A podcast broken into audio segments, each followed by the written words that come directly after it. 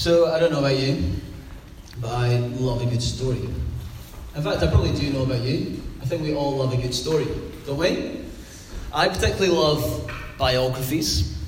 Not just any biographies, but good biographies, right? Now, there is a massive difference between but like just a normal biography and a really good biography.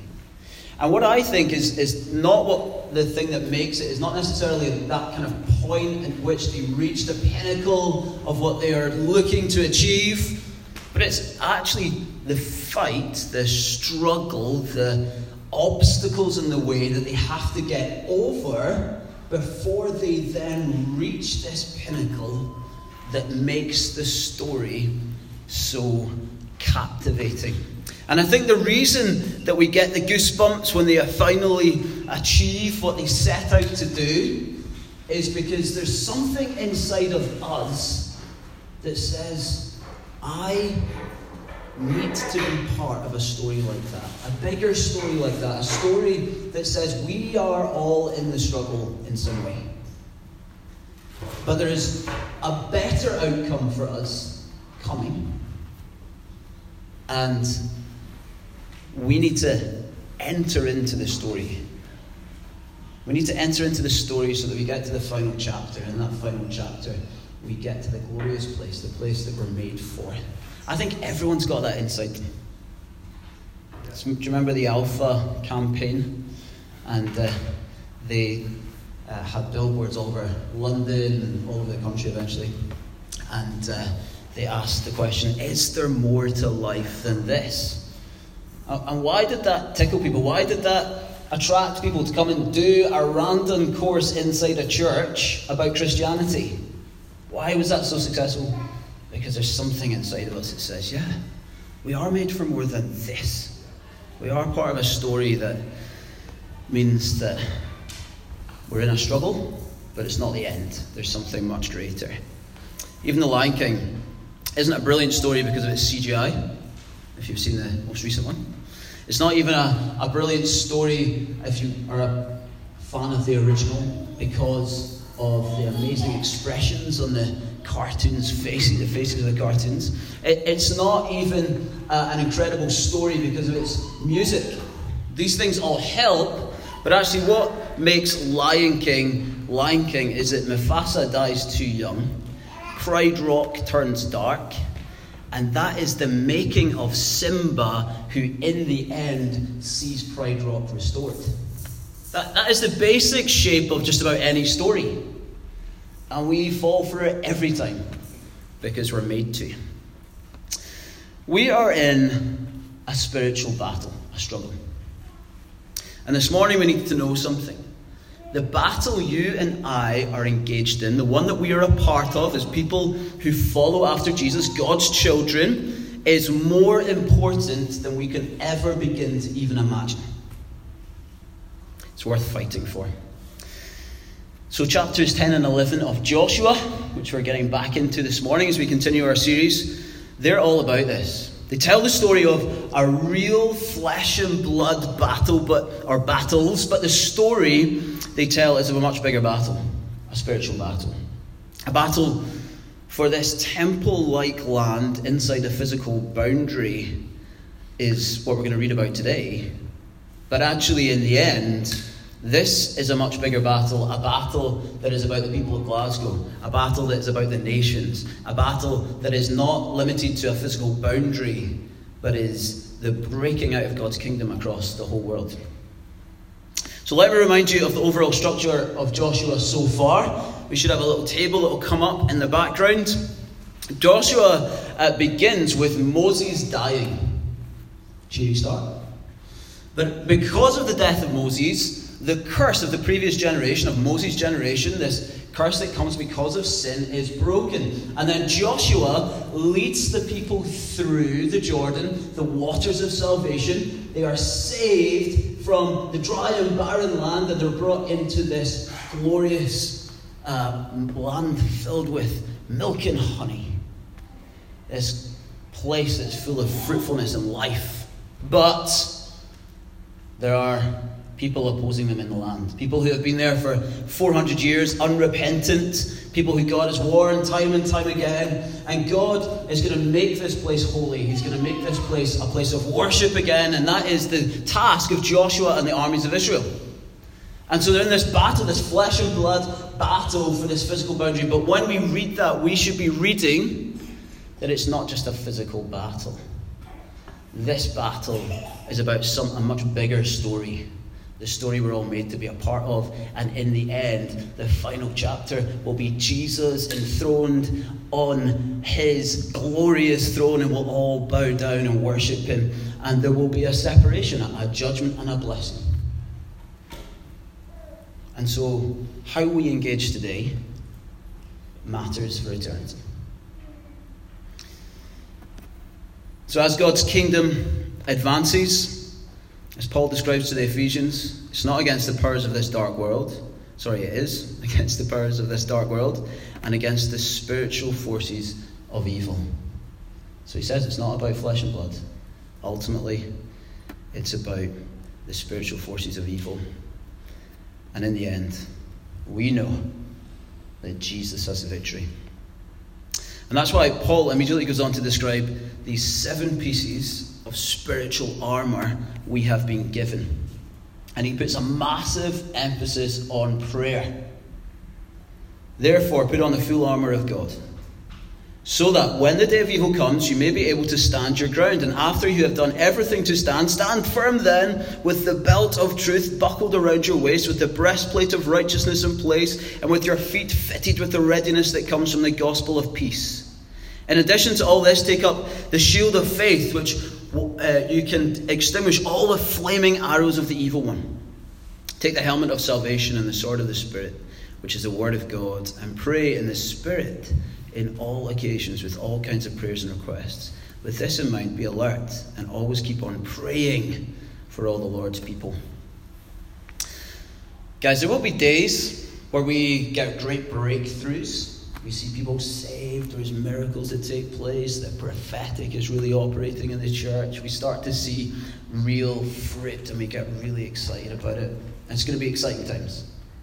We've already seen little instances of that as a, as a small church. Praise God for that. But you know what? There, there will also be times that are hard, where we'll need to engage in battle for a long time and it might seem like there's not much fruit coming.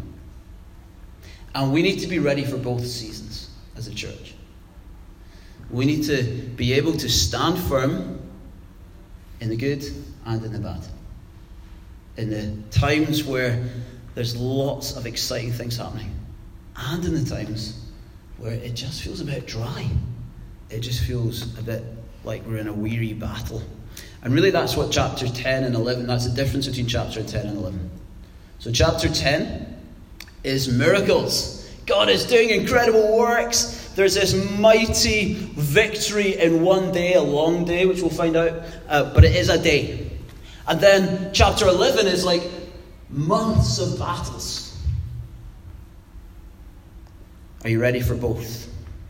What we're going to see this morning is that to play our part in the greatest story, we're going to need courage to turn up and play our part.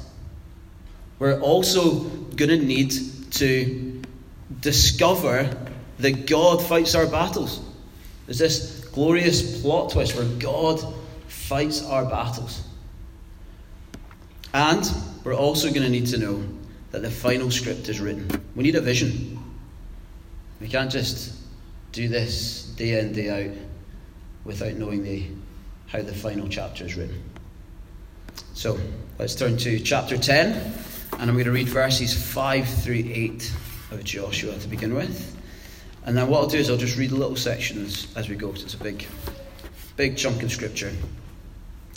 Okay, so chapter 10, verse 5. Excuse me. Are. Then the five kings of the Amorites, the kings of Jerusalem, Hebron, Jarmuth, Lachish, and Eglon, joined forces. They moved up with all their troops and took up positions against Gibeon and attacked it. The Gibeonites then sent word to Joshua in the camp of Gilgal Do not abandon your servants. Come up to us quickly and save us. Help us, because all the Amorite kings from the hill country have joined forces against us. So Joshua marched up from Gilgal with his entire army, including all the best fighting men. The Lord said to Joshua, Do not be afraid of them. I have given them into your hand. No one of them will be able to withstand you. After an all night march from Gilgal, Joshua took them by surprise. The Lord threw them into confusion before Israel. So Joshua and the Israelites defeated them completely at Gibeon. Israel pursued them along the road going up to Beth Horon and cut them down all the way to Azekah and Makkedah. Let's pray. Father God, uh, we look at passages like this sometimes and, and we wonder what's really going on. It can seem brutal, and Lord, we, we, need, we, we need your help when we read texts like this to understand them to understand how they apply to our lives. And so, Father, we call on you now by the power of your Holy Spirit to come and teach us your ways. Help us, Lord, to submit ourselves to your word. Father, we do not want to be people who just turn up to church and just do the church thing and then call ourselves Christians and kind of wander through life, but really we're not disciples, we're not following after you with all of our hearts. And so, Lord, we pray that as we come to Scripture, we'd sit under it and uh, we'd be willing to submit to it because it's your word. Because you know best for us. Because you are the King of Kings and the Lord of Lords who loves us, adores us, wants to teach us this morning, wants to get into our lives and reveal more of your glory to us. So come, Lord Jesus, we pray. We need you in every way. Amen. Okay, so we need the courage to play our part in the, the big story. I think the, the closest I ever came to acting fame was in primary seven. And uh, we had a little Christmas play. And I was asked to play Joseph. I only had a few lines, but boy, was I nervous. I was so nervous that I didn't want to turn up. I wanted to be ill. I was willing myself to be sick. Now, my mum saw through me and she said, Ian, don't be silly. You're going to be fine. The right thing to do here is not let down all your classmates. The right thing to do is to turn up and give it your best shot. What's the worst that can happen? Just turn up, give it your best shot. And you know what? That was. That was the right thing to do. I turned up, and it went a little bit better than I thought it might. I remembered some of my lines. Now, the battles with the alliance in the south, they uh, begin in response to the Gibeonites' call for help. Now, remember what happened to the Gibeonites last week? The Gibeonites tricked the Israelites into thinking that they were a distant tribe coming to make an alliance with them against the tribes in the land, but they were actually from the land. They tricked them. The leadership looked foolish. The Israelites were grumbling and moaning against Joshua and the other leaders. And so the temptation here might be for Joshua to, uh, you know, not really hear the call for help. Or maybe uh, just delay our response a little bit. Or, or maybe just not give like a, a full response, but maybe just a you know, a gesture saying, yeah, yeah, we're with you. We're, we're in the, this holy union with you now that God's made us have together. That would be the temptation, wouldn't it? You've been made a fool. But that is not what Joshua does. Joshua is extraordinary in character. He's been growing this character. We can see it, we can follow it through. It's from before the book of Joshua. And we see how Joshua has been growing as a godly man. And he, he responds by doing the right thing. He doesn't get scared and run off. He doesn't respond by saying, Well, I, you know, I didn't, I didn't quite hear them. He doesn't make excuses. In fact, he does quite the opposite. He doesn't just throw a little gesture towards the Gibeonites, he sends the entire army. And not only does he send the entire army, he goes with them, he leads them out. Now, the Gibeonites' call to the Israelites is literally come up. And they mean come up because they need to come uphill. And so imagine it all the Israelite army in all their armour going uphill to this group of people who have just tricked them, fooled them into having an alliance with them. But because the right thing to do was to keep their promise, to keep their alliance before God, a promise that was made in God's name, so they go. They do the right thing.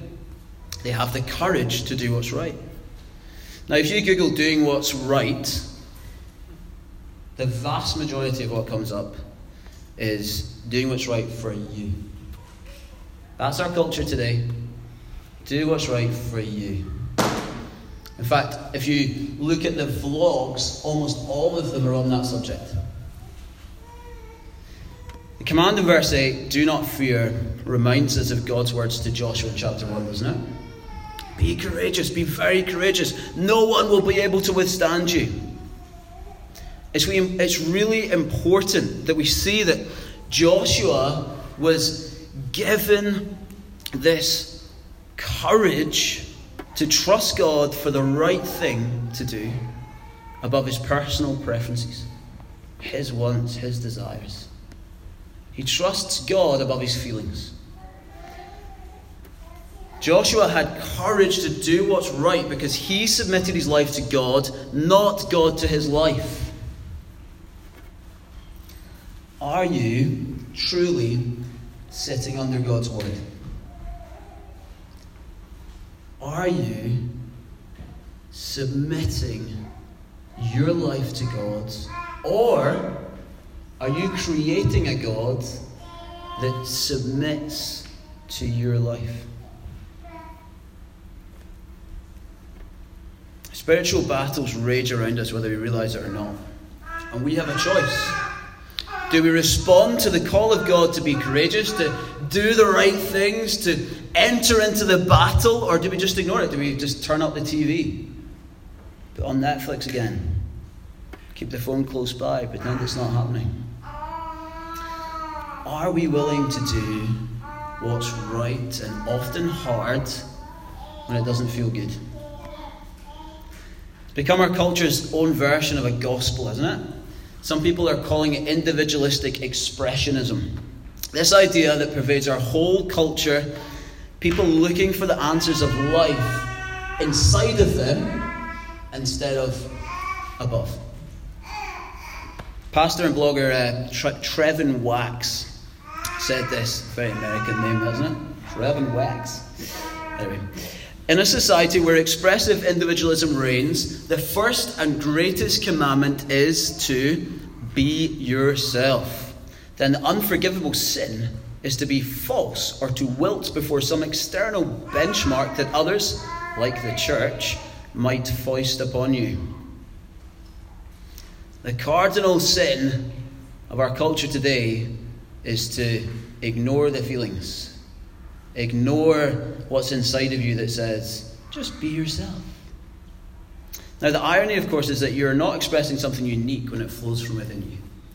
I mean, that's just nonsense. If you've ever studied sociology, you'll know this.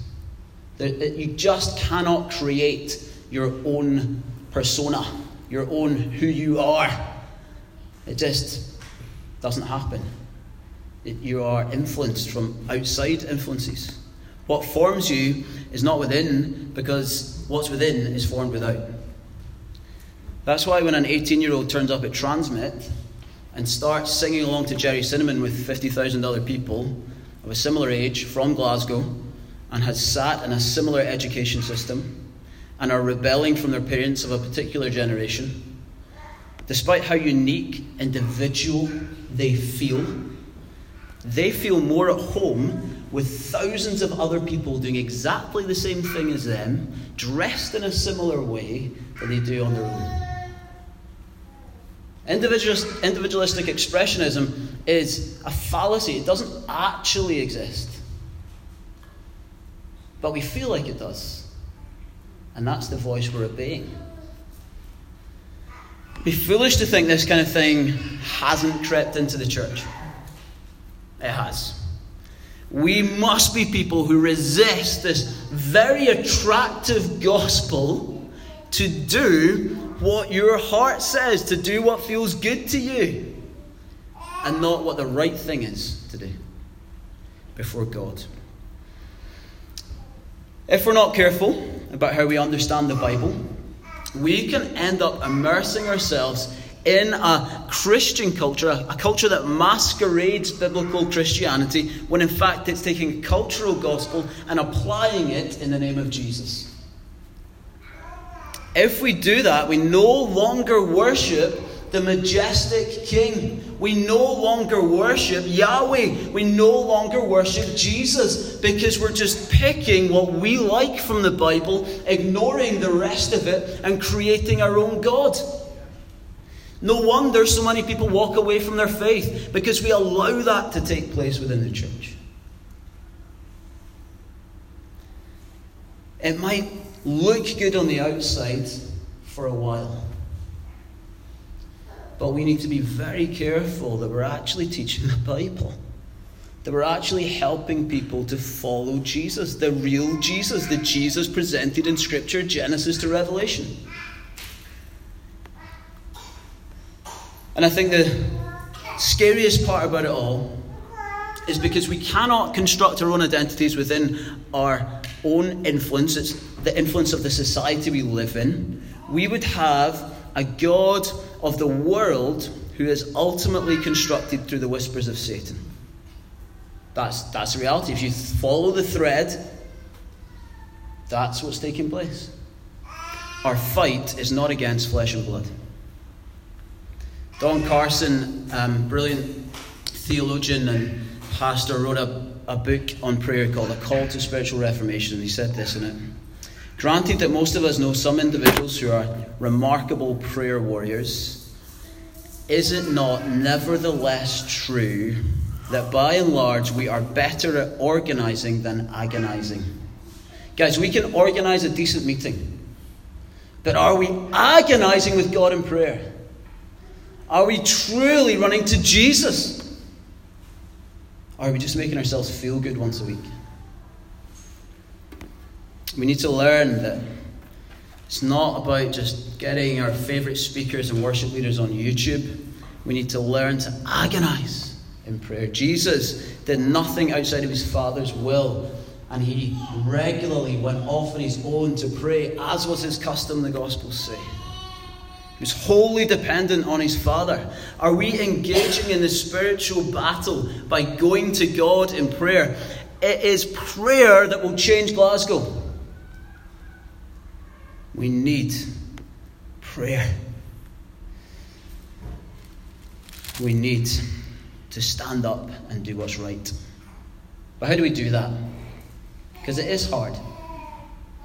Well, let's read uh, chapter 10 and we'll join in at verse 9, which we've already read, but we'll go from verse 9 through to 15 just to remind us of what verse 9 said. Okay. After an all night march from Gilgal, Joshua took them by surprise. The Lord threw them into confusion before Israel. So Joshua and the Israelites defeated them completely at Gibeon. Israel pursued them along the road, going up to Beth Horon, and cut them down all the way to Azekah and Makkedah. As they fled before Israel on the road down from Beth Horon to Azekah, the Lord hurled large hailstones down on them, and more of them died from the hail than were killed by the swords of the Israelites. On the day the Lord gave the Amorites over to Israel, Joshua said to the Lord in the presence of Israel, Sun, stand still over Gibeon, and you, moon, over the valley of Aijalon. So the sun stood still, and the moon stopped, till the nation avenged itself on its enemies.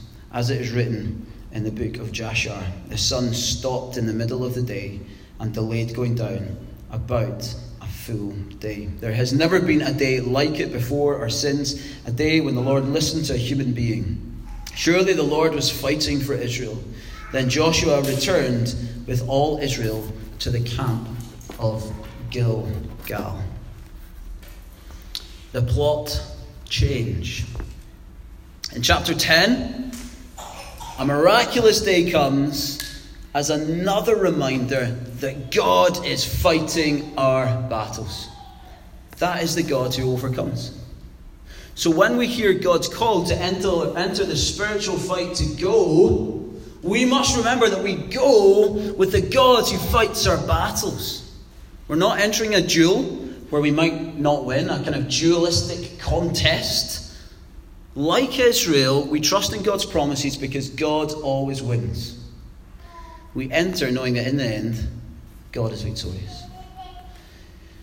1 John 4 4 You, dear children, are from God and have overcome them, because the one who is in you is greater than the one who is in the world. After the Israelites have, have marched all night, God throws the enemy into confusion. Then, verse 11 huge hailstones come as these guys flee, and more of them are killed by the hailstones, by God bringing hailstones down on them, than the people themselves, the army themselves.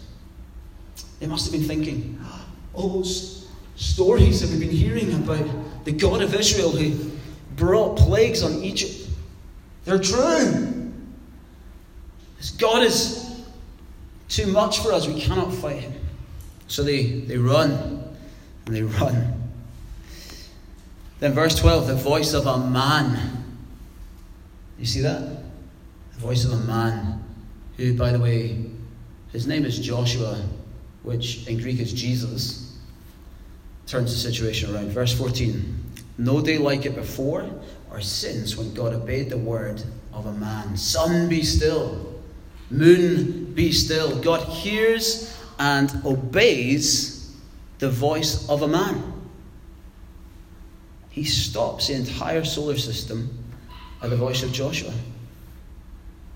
Well, I think that's how he might have done it. The sun stood still. I don't know how God did that, but it stood still. It's funny, you read commentaries and they try and give you all these ideas as to how it happened. Did, it, did, did God tilt the earth so Palestine didn't go dark, like at the North Pole in the summer? Did God literally stop the solar system? Did He refract the light in some way? Guys, this is beyond us. God did it. We don't know. He did it. God is miraculous. God can do anything. The world had never seen anything like it. But since then, we have. Haven't we? His name is Jesus, who caused the waves and the wind to obey his voice. He called demons out. He brought people back to life. He forgave people of their sin. We shouldn't just sit back and wonder at the story and wonder at what Joshua did and, and try and impersonate Joshua we should now look to Jesus.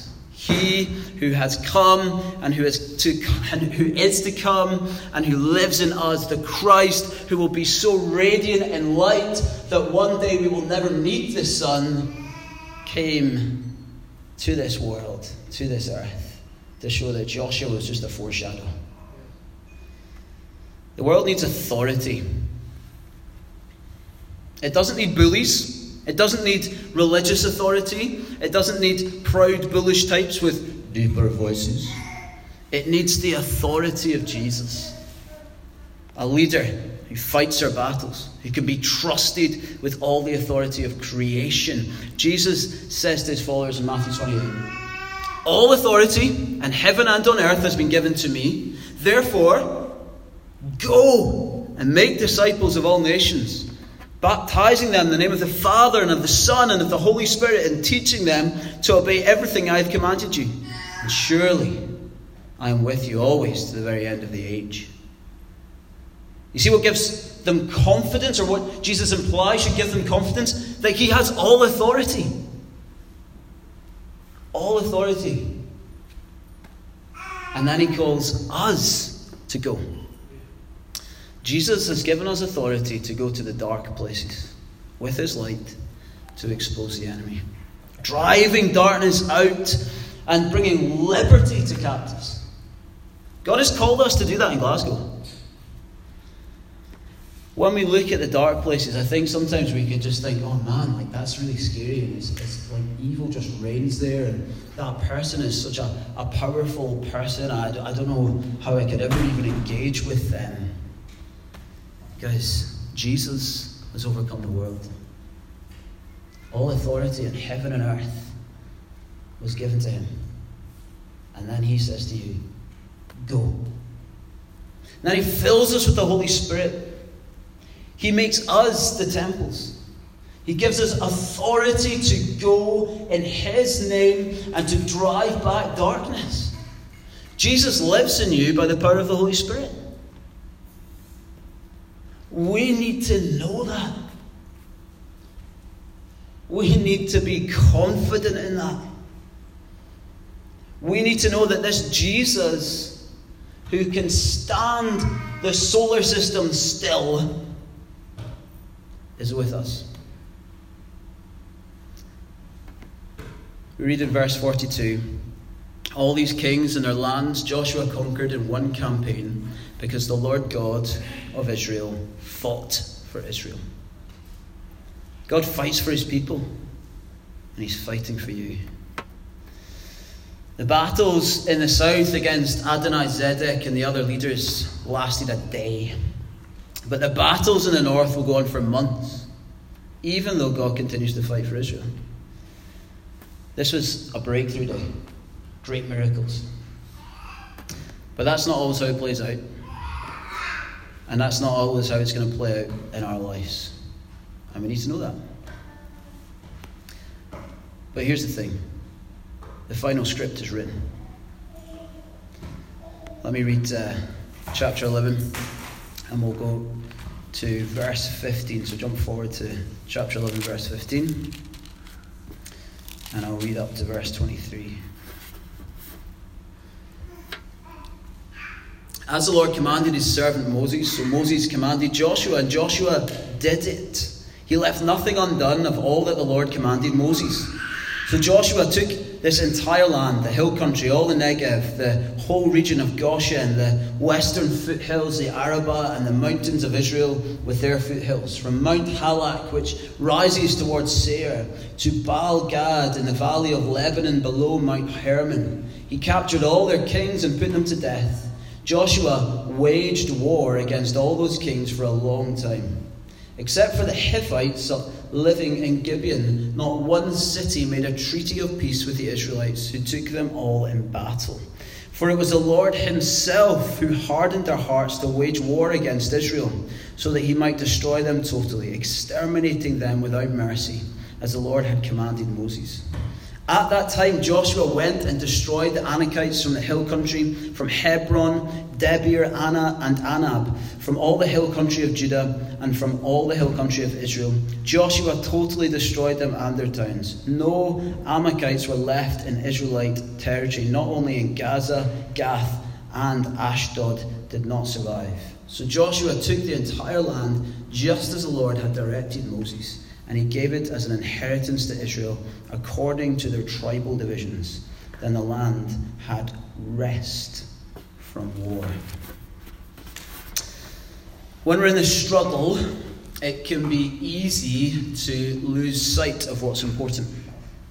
This is not one of those ridiculous TV programs where they have a successful season, there was clearly an ending, and then they change it so they can have another series and another series and another season. Lost season one was awesome. Season three was terrible. This is not like that. The battles in the north were to last a long time, says verse 18. And despite God's hand being with them in victory after victory, it required great perseverance through battle weariness. And we will have days like that. And we need to know that there is an ending to this, that there is a great vision that is coming. That at the very final verse of our chapter today, they enter into rest.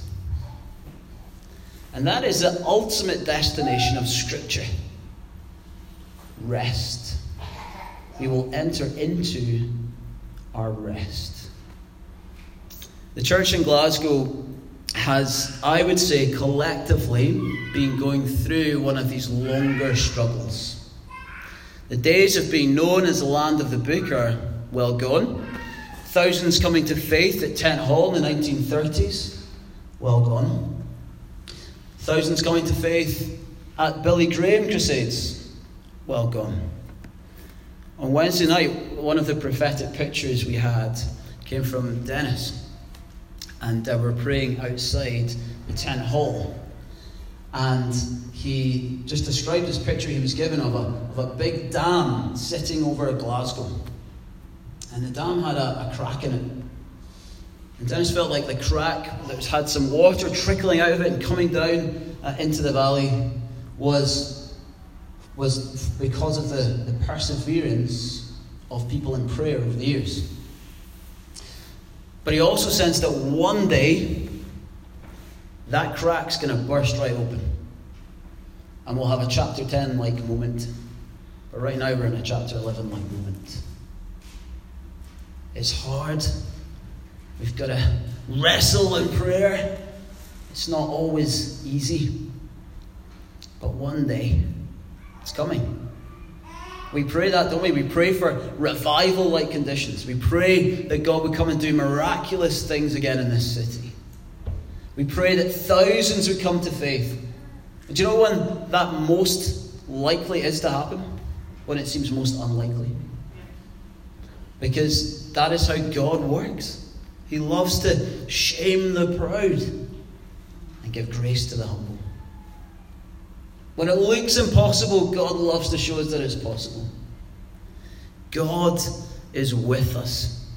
Keep persevering in prayer. We need a vision. Not just a vision of more people in a building, not just a vision of great worship and speakers and great coffee, but a, a vision of God's kingdom breaking out here in Glasgow, but ultimately a vision of rest, a vision of being with God forever, where we know deep inside of ourselves the story is supposed to end. To end. When we are in the presence of God, when we're known by Him, when we're enjoying all the fruits of the new creation we need to know that that day is coming. That even if we were to live like Jeremiah, a faithful prophet who never did see much fruit in his life, just time and time again, prophesying over the people, warning them, prophesying, warning them. Guys, in the end, Jeremiah met his maker.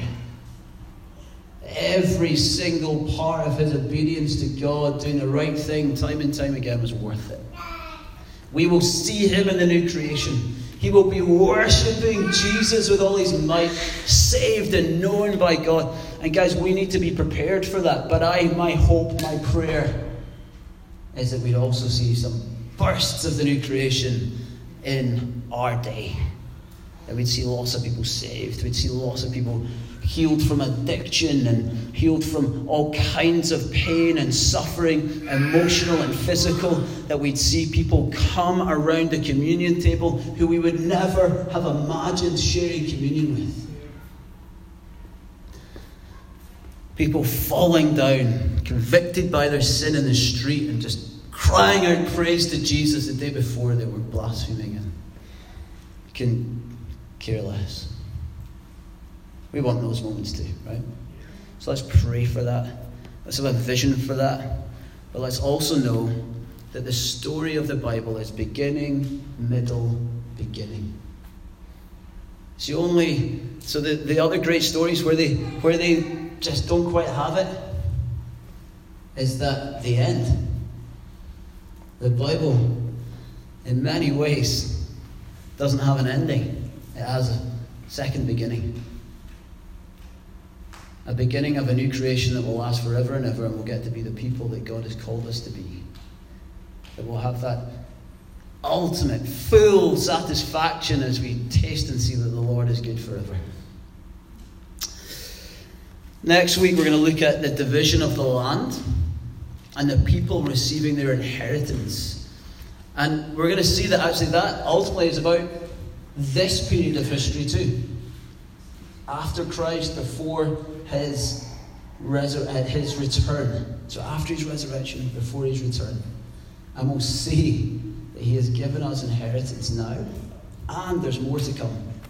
We're going to explore that next week. It's going to be an exciting uh, week to be here, so make sure you're here for that because we really want to press into this stuff. I really feel like God is saying, Come on, guys, I've got more for you. I've got more for you. More gifts to give, more inheritance to receive. Let me pray. Father God, thank you that we are part of this great story, this greatest story that was ever conceived. Thank you, Lord, that you brought life.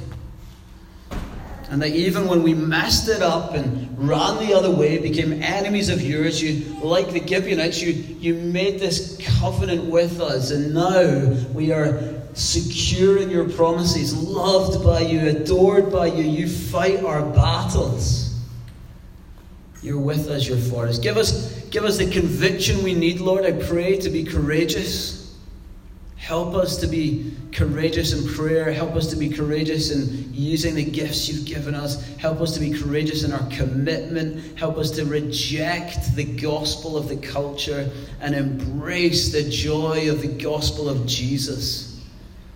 Lord, help us to have a great vision for this city now, but an even greater one for the rest of eternity that we will get to dwell in forever. May that keep us going by the power of the Holy Spirit, even in the most hard, battle weary moments. God, we love you. We pray now that you would come and reveal yourself in all kinds of ways.